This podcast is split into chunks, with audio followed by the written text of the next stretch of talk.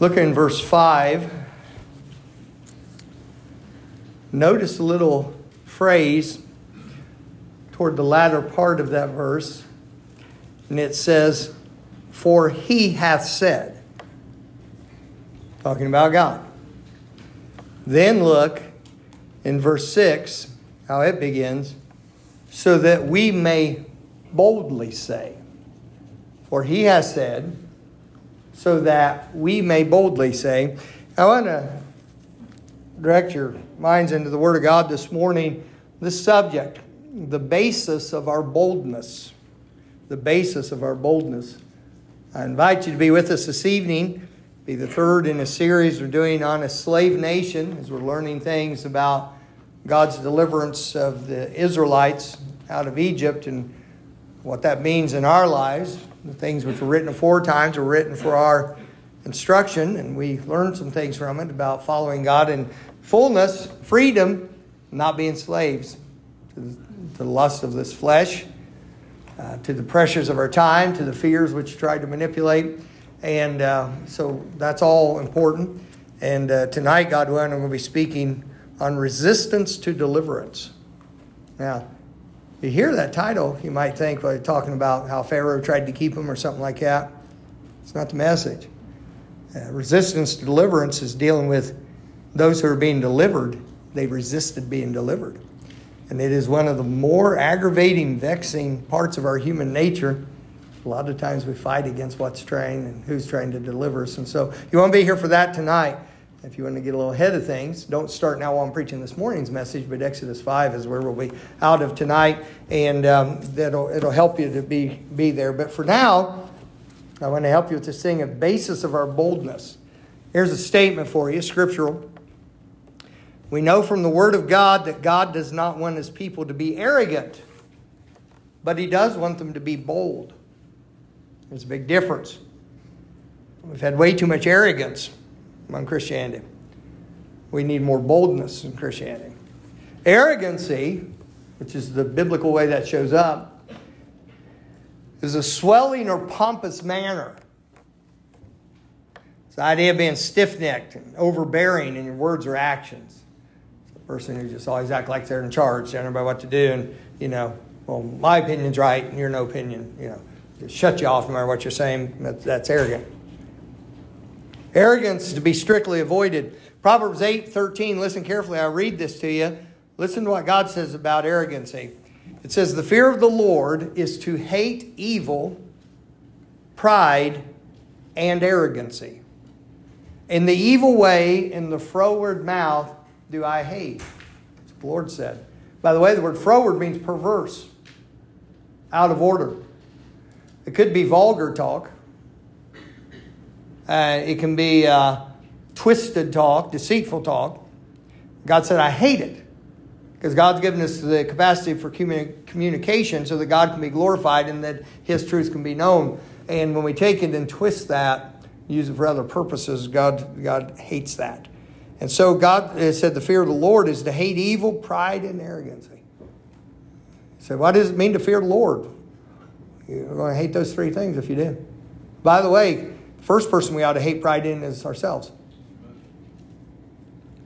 We need to, we need to develop a thing of um, sensitivity to the Lord to where um, we get ready to say something or we're getting ready to do something. And even, may, may, I, may I intrude this far? Even when we are thinking out a scenario in our mind, we need to allow there to be a filter that has to go through. Is this pride based? Why am I saying this? Why am I thinking this? Is this getting glory to me? Is this proving what I know? Is this honoring the Lord? You, we'll be a little bit quieter, folks, if that's the case. we'll be more careful for sure. Then what is boldness? Boldness is frank in utterance, confident in spirit and demeanor. I love being around someone who's confident in what they're doing. By the way, let you in on a secret even very confident people have their fears and doubts. But the confidence, not arrogant, brash, braggy type people, but confident people, they know what they're doing. Um, some years ago, Luke had a surgery on his foot. And one of the reviews of the surgeon that did the work, he did excellent work. He was excellent, excellent surgeon to work with.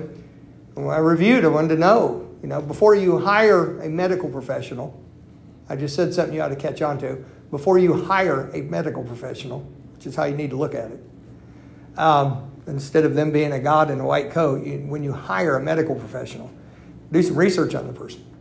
And uh, it was interesting. Everything anywhere that had anything to do with the, uh, the type of injury and, and the type of surgery, all the research, all the stuff had his name attached to it. This fellow not only taught, he had fellowships from a bunch of different teaching schools, and he's the man everybody went to to find out about the surgery. I thought, well, that's pretty good. Then I found some negatives about him. You know what every one of them was? He's, he's rash. I think one said cocky, something like that. We met him. Luke and I both liked him. He wasn't, he wasn't arrogant at all. He knew what he was doing. There wasn't anything about his demeanor that walked in the room and said, I don't know for sure. But if I mess it up, amputation's always available. You know, he, it wasn't, wasn't anything like that.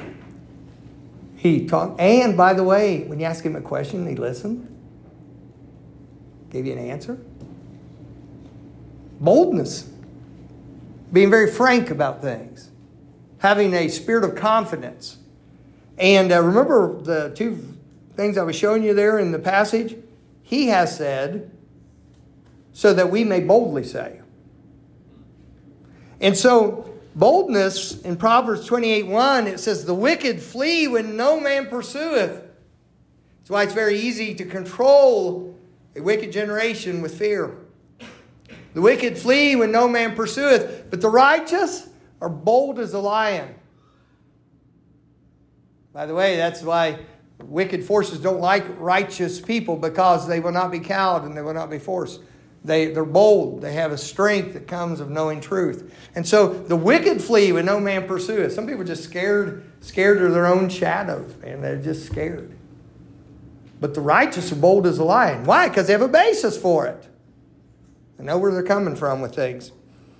God wants us to be bold. In verses 5 and 6, he, gives, he tells us what gives birth to our boldness. Say, well, I'd like to be bold. Again, bold is not arrogant. Bold is not cocky, bragging.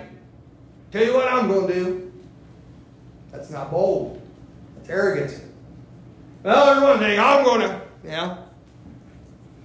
Many of you have lived long enough. You've been around Christianity long enough. You've lived long enough to see a lot of these, well, I'm always going to stand, people just wipe out. It does us better to have a quiet confidence in the Lord and say, you know what, God's able. By the way, you can guide your families that way, gentlemen. Regardless of what anybody prints, regardless of what, what becomes popular among religious circles, the man was given to be the head of the house and the head of the woman. Taking in biblical context, you get the full scope of what that means. It's a protector, provider, one who loves, one who cares. There's a strength to doing it the right way. And uh, there's a lot of leadership that's involved by just having a boldness and a quiet confidence that even when you don't know what the answer is, even when maybe you're not quite sure what to do next, you can, you can look and say, you know what? I'm not sure. Talk together. Believe it or not, I don't think there's a lot of you men in here need to hear this, but just in case you do, that, that lady that the Lord gave you is very precious to her, or to him. Now, I'm confused. Uh, it's very precious to him, to the Lord, individually. for this couple, she may be a whole lot smarter than you give her credit for. In fact, wisdom may not be measured by measuring up to the way you process things. Important to keep in mind. So, when that respectful and that right relationship's there, and yet, as the husband, as the leader, as the head, you're giving direction and you don't know quite where to go, you say, Great, they have me leading this expedition. I don't know where I am for sure you know what? Being able to say, I'm not completely sure, but God's never failed us yet. I'm not completely sure, but God's been with us up to this point. You know what? We're going to do what we know is right, and there's some things we won't know until the Lord brings it to pass. Well, there's, there's confidence in that. It's boldness. That's what God wants out of God's people. He wants you to be bold. He wants you, he wants you not to be afraid to be a witness because somebody said that might not be acceptable. He wants you not to take, take the back seat to things. And be, uh, he wants you to be bold about the name of Jesus Christ. Um, he, you don't have to have an extrovert personality. God will use you. And so, what is it? It's the boldness comes from the fact of the promise of God. Look in verse 5 again. I've showed you this. He has said. And what did he say there? I will never do what? Leave thee nor what?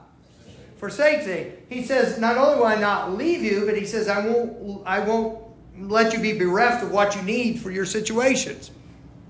And because of that promise, we may boldly say, The Lord is my helper, and I will not fear what man shall do unto me.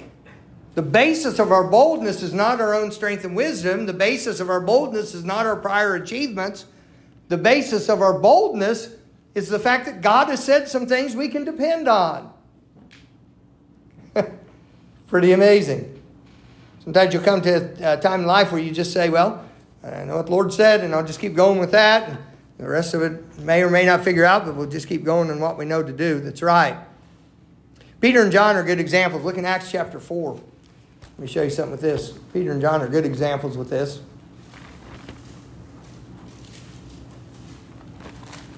Acts chapter 4.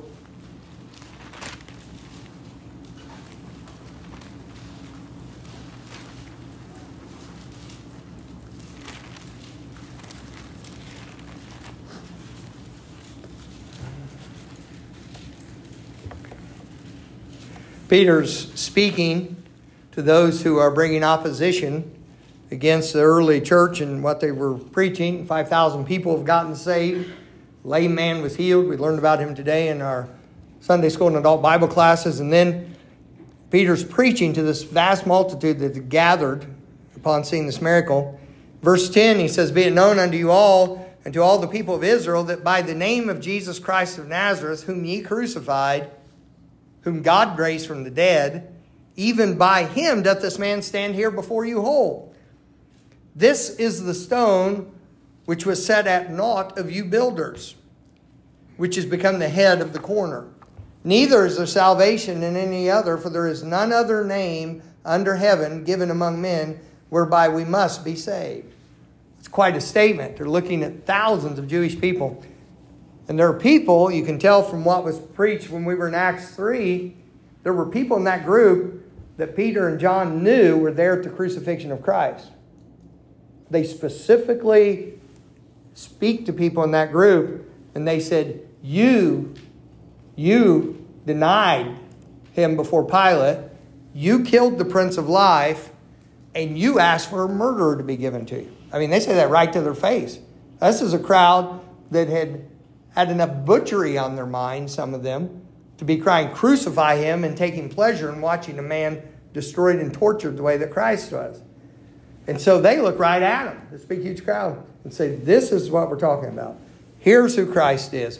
And what a statement to make in a Jewish place at the temple. There's none other name given under heaven whereby we must be saved. It is Jesus Christ and Him alone. I'd say that's a pretty bold message. That's pretty strong. Look, look what it says about it, though. When you look down after they made that statement in verse 13, now when they, those that, that they're talking to here now, those who are the Sadducees and priests have put them on, have put them on trial. Now when they saw the boldness of Peter and John and perceived that they were unlearned and ignorant men, they marveled. And they took knowledge of them that they had been with Jesus. Well, what happened to them is described in Ecclesiastes, Ecclesiastes 8 1. I want you to turn back to that one. Look in Ecclesiastes. You got Psalms, Proverbs, and your next book is Ecclesiastes. As you're heading towards the New Testament.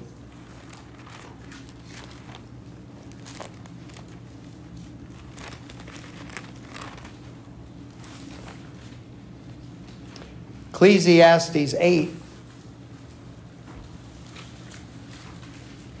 verse 1. Here's what was happening in their life with this boldness the Holy Spirit was giving them at this time. It says, Who is the wise man, and who knoweth the interpretation of a thing? A man's wisdom maketh his face to shine, and the boldness of his face shall be changed. And they took knowledge of them that they'd been with Jesus. When they looked at him, they said, They're bold. They weren't arrogant. They weren't being brash and braggarty and cocky, but they're bold. They're not backing off of the message. They are speaking the truth. Put your knees down, man. Sit right. Sit right. There you go. There you go. Uh, they, it, they, they were saying, This is the message, and this is what you did, and we'll tell you the truth regardless of it. And uh, that's boldness. Well, where did that boldness come from? It's came because they knew the Lord and they had walked with Him. You see a Christian lacking in boldness, and again, please realize we're not talking about personality type here. We're not talking about you just happen to be an extrovert who talks to everybody you meet. That's not boldness. Somebody who has that quiet strength that can stand, that uh, won't give in to the wrong thing, and, and, and is willing to willing to uh, uh, tell people about the Lord. Uh, young folks, I was telling them uh, about uh, the ones who weren't there last night at the harvest party about the response when I asked how many young people want to be able to tell people about the Lord. I was amazed. Almost all the youngins that were there raised their hand and want to do that. And they need to have boldness.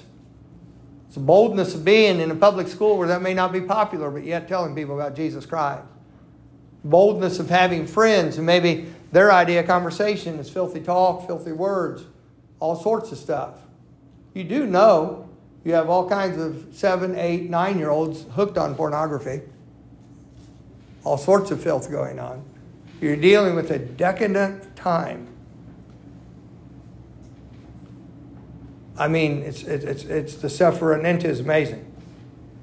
And if our young people that we love, who we're always so glad are here, our young people over here coming into young adulthood, if they're going to have boldness birthed in them, it's going to have to be because of that relationship with Jesus Christ. Because when they, they, they perceived, they said, wait a minute, they've not been trained for public speaking. Come on, they were fishermen. When you were a fisherman, with the type of fisherman they were, you weren't trained in, in, in what they called letters. You weren't trained in speaking, and you weren't trained in, in, in scholarly things. But yet they were bold, and they were convicting and powerful. Why? Because they had been with Jesus Christ. Anything that'll make the church of the Lord Jesus Christ bold, it's time with our Savior. May God help us to have that. We need it. God definitely wants us to be bold.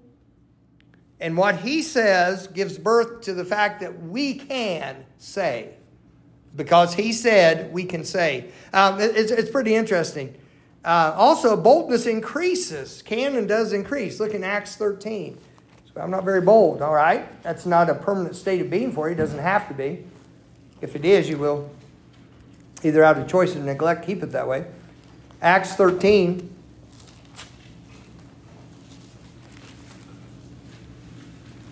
Look in verse uh, 46.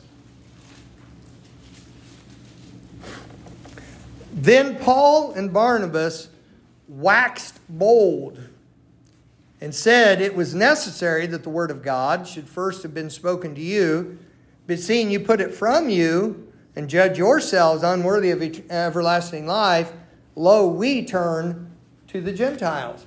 And that's pivot point there with the ministry going into the Gentile nations in full strength. But listen, it says when they wax bold. What's that word wax mean? It means it's, they got more and more bold. They, they had some boldness to start with. They were already speaking for the Lord, but there was more boldness. There was more boldness. There was more boldness. I was ever grateful for something that happened many years ago. And uh, what for me as a pastor was a pivotal time here in our church. And I uh, went to, uh, there used to be a preacher's meeting in uh, Texas, and they called it Soul Winning Clinic. And especially in those early days, it was a very good meeting. Uh, with a bunch of politicking and stuff going on in those days, and it was a uh, it was just good. It was, it was a good meeting. You'd get preaching and training and things, and they'd bring in people to help out pastors with different aspects of you know operating the church and such. And it was just a good meeting.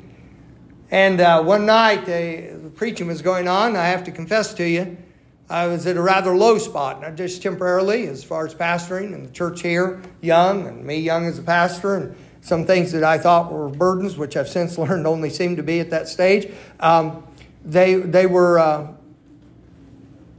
it was just it was just an important time. So were you thinking about quitting? No, I honestly wasn't. That's not. Um, I can't say I couldn't think about it, but that's just not a thought process. And but it was a low time, and um, I remember um, Dr. Gray got up and preached, and he uh, he preached on the Valley of Dry Bones. How many of you know that account in Ezekiel? Isn't that unusual? He took the prophet, God took the prophet and set him in a valley that was full of dry bones where an army had been killed and a bunch of dry bones. And God asked the prophet a question. He said, Son of man, which is a title used for Ezekiel sometimes in the Old Testament. Here, check out what happens with this, Hunter. He says, God says, Can these bones live? I mean, there's all these skeletons. Can these bones live? I, I can tell you, I know exactly where I was sitting in the auditorium. I actually thought this. I thought, now there's a question I need to know. That's what I've been asking. And uh, he said, Can these bones live? And Ezekiel, being a wise man as well as a prophet, said a good answer to God. He said, Oh Lord God, thou knowest. Now that's the way you answer God. you know. And uh, you know what he said to him? He said, Preach!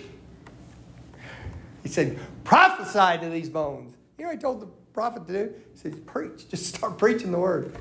And bone came upon bone. Y'all know that one, don't you? The shin bone connected to the knee bone. Amen. And the shin bone connected to the titanium, according to where you are in life. But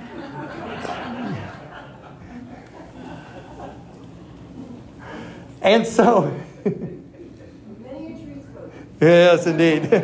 I got a witness from a sister on that one. That. And he just kept through the message. Preach, preach.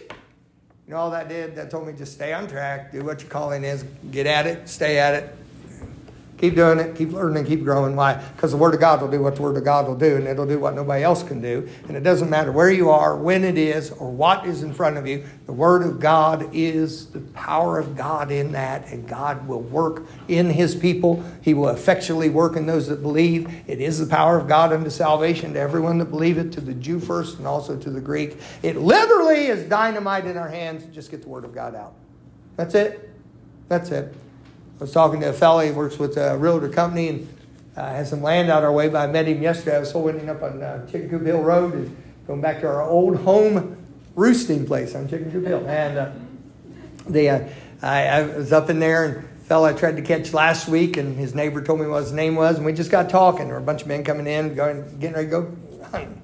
And um, there some kind of thing they were doing, and we got to just get into things a little bit. And I told him, I said, we're trying to get the word of God as to many people as possible. That's it, man. It'll do the work. I don't have to be a salesman. I don't have to be slick about something. Get the word of God to people. Why? Because he said, we can say. Wax bold. You get bolder with it. I'm telling you. It's a little intimidating sometimes going out these places like the fair and stuff. You got this big group of people. You know what I found out I got to do? I don't know how y'all would work with this. I've got to give a tract to the first person I see. I don't care if it's my wife. Amen. Um, I've got to do that. You say, why? Because if I walk past five or ten people, I'll walk past a hundred. If I walk past 100, I'll walk past 200. I walk past 200, I'll swear I have strep throat and go home. I've got to get myself moving. You can wax bold, you can grow. And by the way, don't you know, by understanding the Bible, every step you take with that, God will help you with it? And so boldness can and does increase. A good example, of waxing bold, is a rich man. His name is Joseph, and he lived in a town called Arimathea. It's interesting, in John 19, verse 38, we learn something about Joseph. The Bible says, this is interesting, interesting phrase. It says he was a disciple, but secretly for fear of the Jews. Now it's interesting. God said he was a disciple. Isn't that wild? A lot of times we'll write people off if they're not bold or something. God said, no, he's a disciple. So that means he was trying to obey and follow Jesus Christ. but he was secretive about it. Oh no, if he doesn't make an outward stand, eh, God, God disagrees with you on that. Because he was a disciple. That wasn't some man's evaluation, but secretly. Because of fear of the Jews. He had a lot to lose by being identified with Jesus. At that time of his life, Wayne, he was scared of losing or what would happen. So here he was, and he would have been a man conflicted in his life because of that. And yet, something happened to Joseph. He saw Christ crucified. And he saw what Jesus went through for him. And let's see what this man who was a secret disciple because of his fear, let's see what happens once he really saw Christ and what he did. Look at Mark chapter 15.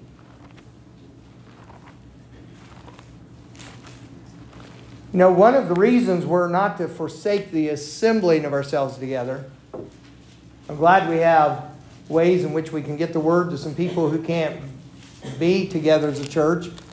But you and I have both the blessing and the responsibility to gather as a church. None of those other things are supposed to take place of that. One of the reasons why we meet together is to exhort one another, to strengthen each other to go on for the Lord. Do you know um, these secret disciples need to, uh, um, they don't need scorn. They need to know that they can do something for the Lord and, and God did something for them. That's the most important part. Because once you realize what God did for us, it's very hard not to want to do something for Him. Mark chapter 15, look in verse 43. Remember this man that we, it says over there in John 19, the fact that he uh, was a secret disciple. Look what happens after that time. Joseph of Arimathea, an honorable counselor, verse 43, I don't know if I said that. Joseph of Arimathea, an honorable counselor, which also waited for the kingdom of God, came and went in how? Boldly unto Pilate and craved the body of Jesus. Another place in the Bible lets us know that he begged. That's what that craving brought to. Do you know where they got the body? It wasn't delivered to him. Do you know where Joseph went to get that body? To the cross. How many people, I wonder, watched him ascend that hill and be publicly identified with caring for the body of a man who just got crucified, ostensibly on a charge of treason against the Roman Empire. They knew for sure that the Jews had delivered him because of envy, and that Jewish crowd, all the leaders who had power to do something, hated him. And Joseph, who was a man held in high esteem, went right up and took that bloody butchered body down, and then, and then, where did he put it? His own tomb. And especially in their society, that was a sign of identification and high honor. Now that's bold. That's the same man, that same man faith that had been scared to let anybody know they were a Christian just a little while before that. What changed them? They saw what Christ did. And you and I would never look with our natural eyes upon the bloody body of Christ on Calvary, nor would I want to, honestly. But by understanding the Bible, we can see what our Lord did for us, and it'll make you bold. What's the basis of our boldness? Not arrogance, not our accomplishments. It's who Christ is. Huh. It's interesting. When we understand this, we understand that prayer for boldness and utterance is scriptural. And it's a way we ought to pray for those who minister the word, for our missionaries and others. Paul said in Ephesians, Pray for me that the door of utterance will be opened unto me, that I may boldly say. That's a scriptural prayer. If you ever want to know how, sometimes we say, Let's pray for our missionaries. Sometimes we say, Let's pray for those, those that we support. Now, you've got your Bible reading, and uh, uh, I don't know for sure. Did they hand these out or make these available back in Be Strong Yeah, They're on the table, then, young folks. Uh, you can get them before you go out. These are November's reading. The. Uh, when you look at these, okay, here's, here's ones we support out of this church. They say, how do we pray for these folks? How about a door of utterance? God give them opportunity to speak. Give them uh, doorways into people's lives to deal with them as they're dealing with many different cultures, different things. And then pray for them to have boldness. Do you think it might be easy to be intimidated if you were living as a foreigner in a land where the entire culture was set against what you're bringing? It's one thing to be in America, even in our current heathen state of where America is, and lack of Bible knowledge where America is. But you're not going into a population base that's never heard of any of this. You'll find some people, but the population base, when you come up and say, I want to talk to you about the Lord, you start talking about Jesus, for most people you'll talk to, that's at least something familiar to them. They've heard about it. It's, it's something that's there. Do you think it might be intimidating to be around a bunch of people where you stand out? You're different.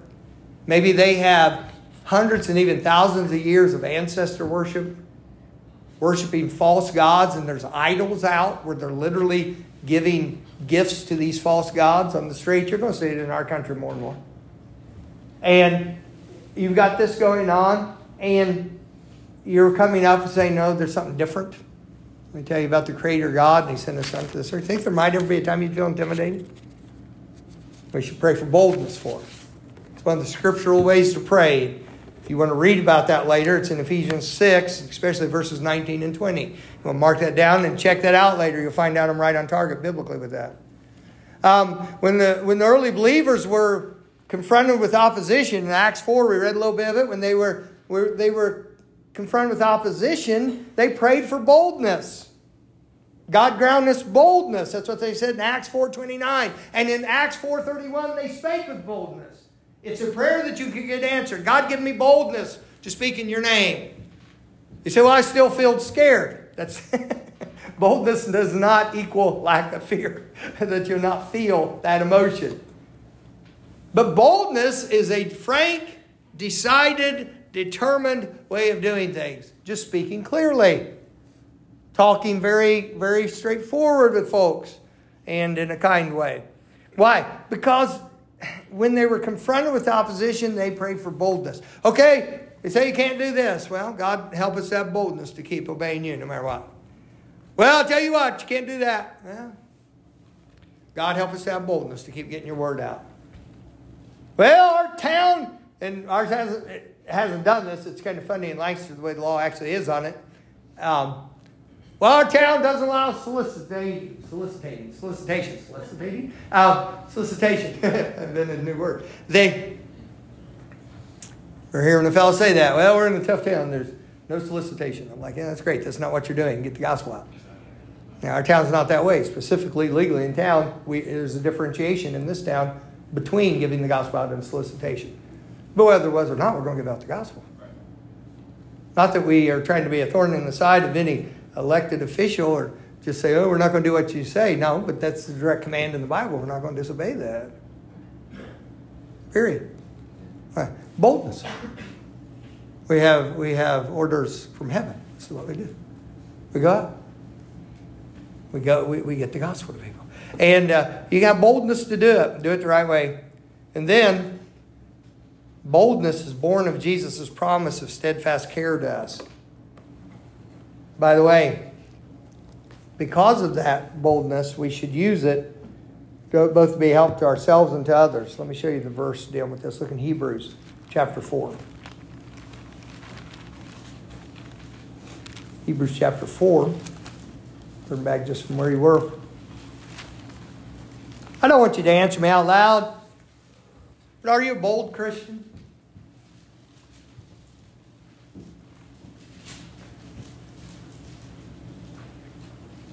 Your boldness will decrease and dissipate in direct proportion to how much you go chasing after the applause and things of the world. The two are incompatible. Boldness increases the more we understand how good God's been to us and we want to honor Him with our lives. Hebrews chapter 4, this is a great passage. I absolutely love look at the look at the verse. Verse 14. Well, I, I want to start you back in verse 13 actually. Let's start in 12. I promise I'll stop before I get to Genesis. It's all good, man. For the word of God is quick, powerful, sharper than any two edged sword, piercing even to the dividing asunder of soul and spirit, and, and, and of joints and marrow, and is a discerner of the thoughts and intents of the heart. Neither is there any creature that is not manifest in his sight, made open, made clear. That's what manifest is. But all things are naked and opened unto the eyes of him with whom we have to do. Seeing then that we have a great high priest that is passed into the heavens, Jesus, the Son of God, let us hold fast our profession. For we have not a high priest which cannot be touched with the feeling of our infirmities, but was in all points tempted like as we are, yet without sin. Now, watch where the boldness comes from. Let us therefore, what's the therefore, therefore? Because we have a high priest who feels our infirmities because what Christ has done. Let us therefore come how? Boldly, where?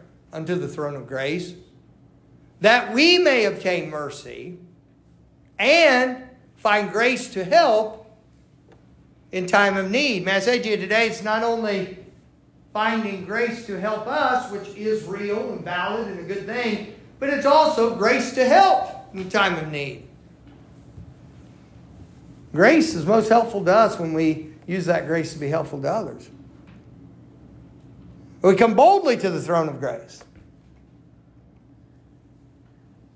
For some folks, it's hard for them to come boldly to God's throne. It's hard to pray. Why? Because they are nagged by this thought and this mindset. Ah, I'm going to talk to God in forever. Now I'm in trouble and I'm going to be talking to Him. Sure, that would rob you of your boldness. Sure, that would sap away your confidence. But if there's regular relationship and regular communication between you and God, it's a very natural thing to go to God's throne, the throne of grace. I love that term. And find what you need the time when you need it and when time for you to help someone else needs it. And that boldness is born out of knowing who He is. The very thing that brought me to this message and knowing it was for our church for this morning is that first little section we started with, Hebrews 13. For he has said, so we may boldly say. Because he said, I can say. Because he did, I can do. Because he is, I can be. And the basis of our boldness is the steadfast person of the Lord Jesus Christ himself. Let me pray with you this morning. Father, thank you for your people. It's amazing to be able to stand, open your word, and talk to people. Thank you that they valued your house and hearing the word and being among God's people enough to make the effort to be here this morning. I pray you'll bless that effort, bless the time that they've taken to do that. And Lord, thank you that they wanted to. I pray you'll bless. Help your people to be bold. Help, help us, please. I need that. Your people need that. Um, Lord, when when fears mount, the uh, boldness decreases, and God, we don't want to we don't want to be governed at all by fear, and we know that's not the spirit you give us. So, Lord, help us to be a bold people, trusting you, live for you. God, I pray you'll help someone to that thought they've had that maybe they should talk to that neighbor or friend, a loved one. They'll quit just thinking about it and they'll actually take that step. Grant boldness to your people. May they May they follow you. Help them. Lord, all our ages need it, but I pray you'll especially help and embolden our young people to live for you, be godly, do what's right. Thank you for your love. Thank you for your mercy. Amen. Let's stand together, and I'm going to ask you a very straightforward question.